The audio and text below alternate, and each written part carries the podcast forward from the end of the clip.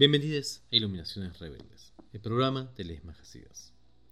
Hoy tenemos tres casos, especialmente el último que son largos. Pero empecemos por el más corto, el de Medina, literalmente llamado el hombre del campo. Medina era un campesino de Shaliputra. Un día le agarró una depresión muy grande y se quedó quieto como un espantapájaros en el medio del campo.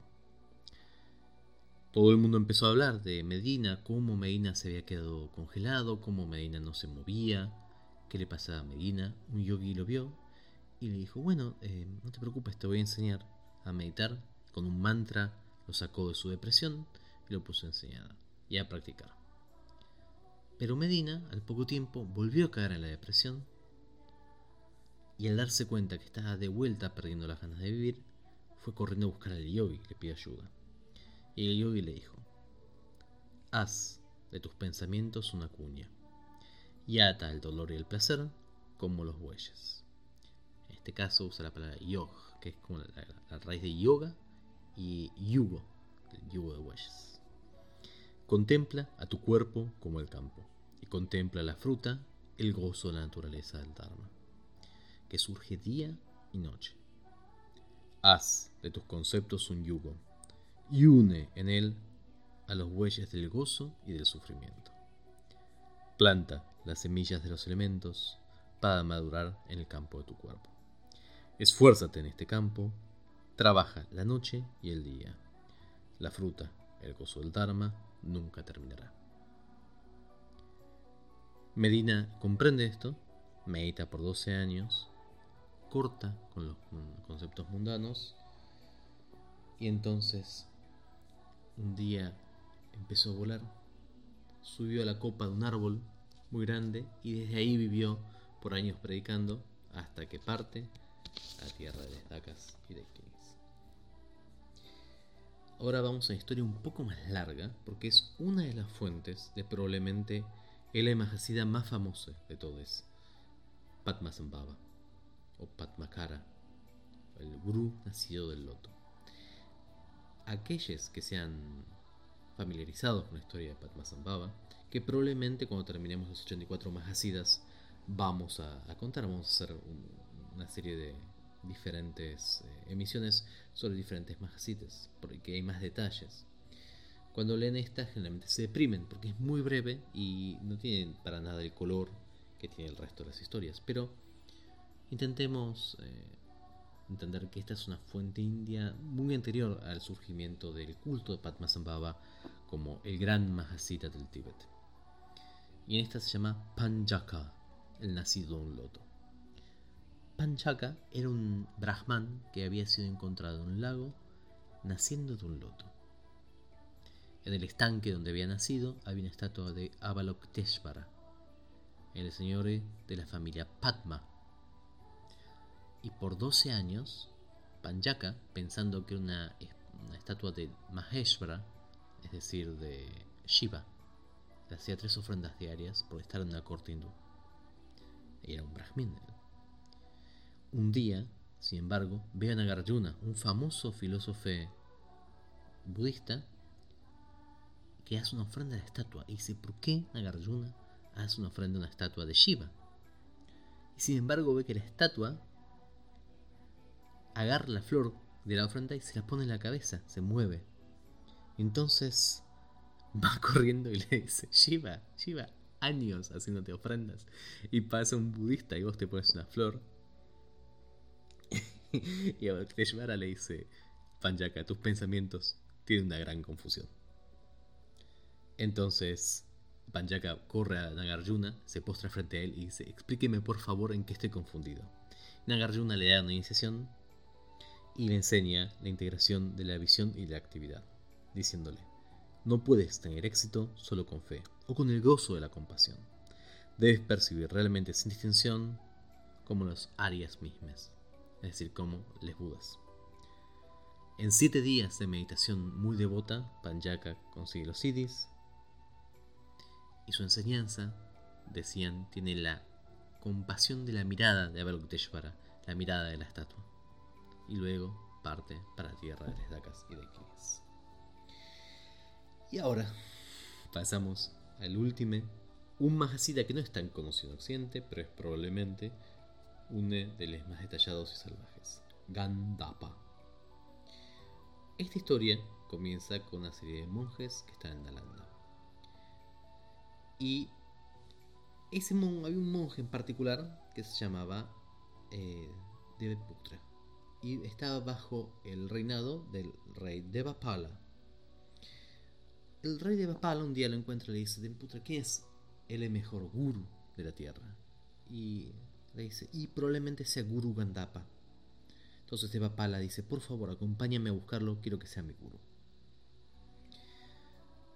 Finalmente parten, viajan un tiempo, lo encuentran, pero Gandapa no le interesaba recibir ofrendas o tener patronazgos.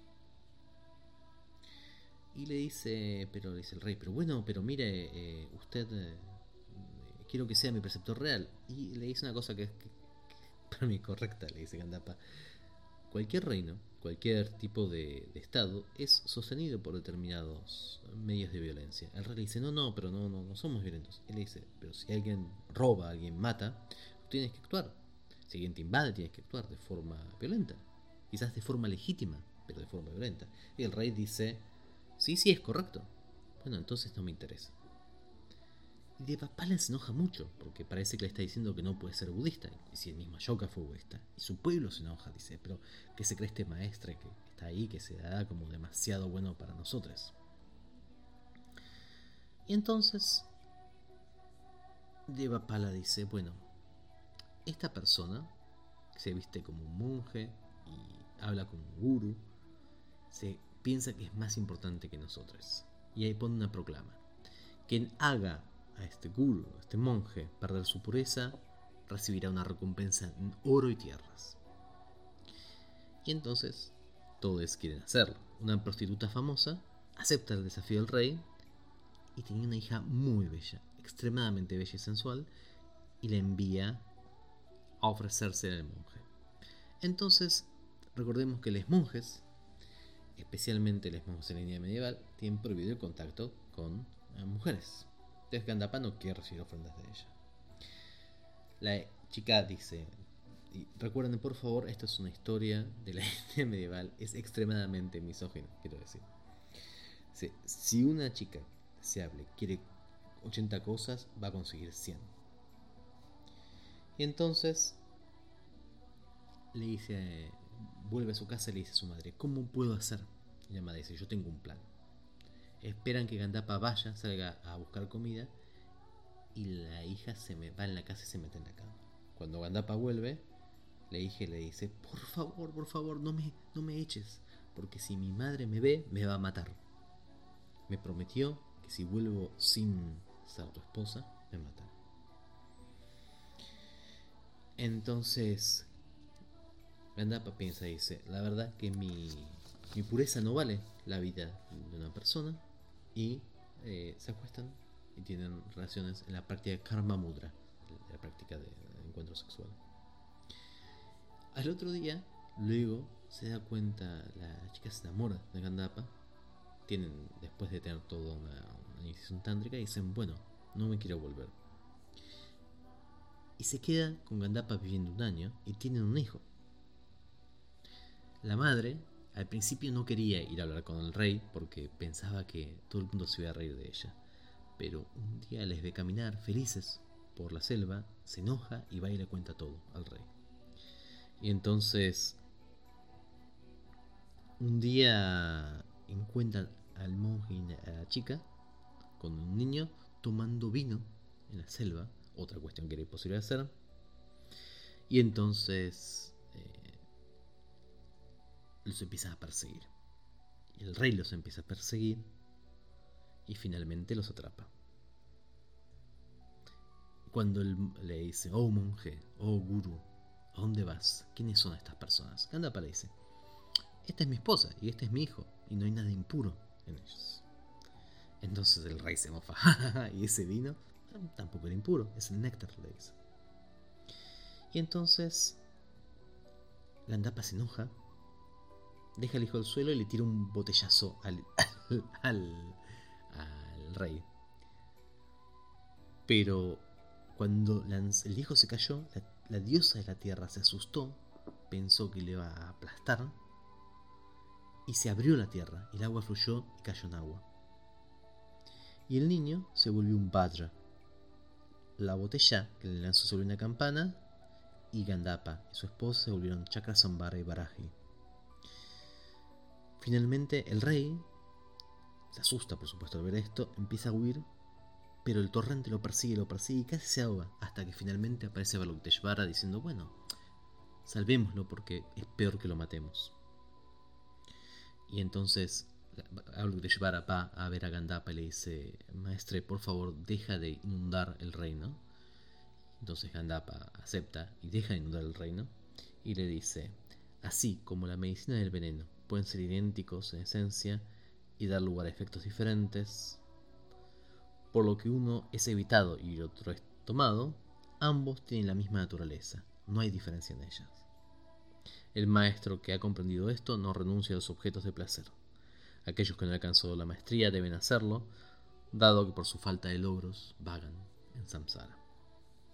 Habiéndose expresado así, se vuelve a transformar en Heruka Chakasambara, transforma a su esposa en Baraji y a su hijo en Bhadrapani. Y su, el rey, por favor, le pide que se quede. Consigue mucha fe en Gandapa. Y simplemente da una enseñanza, Gandapa, y parte con su esposa y su hijo a la tierra del Staka Sarva Mangalam.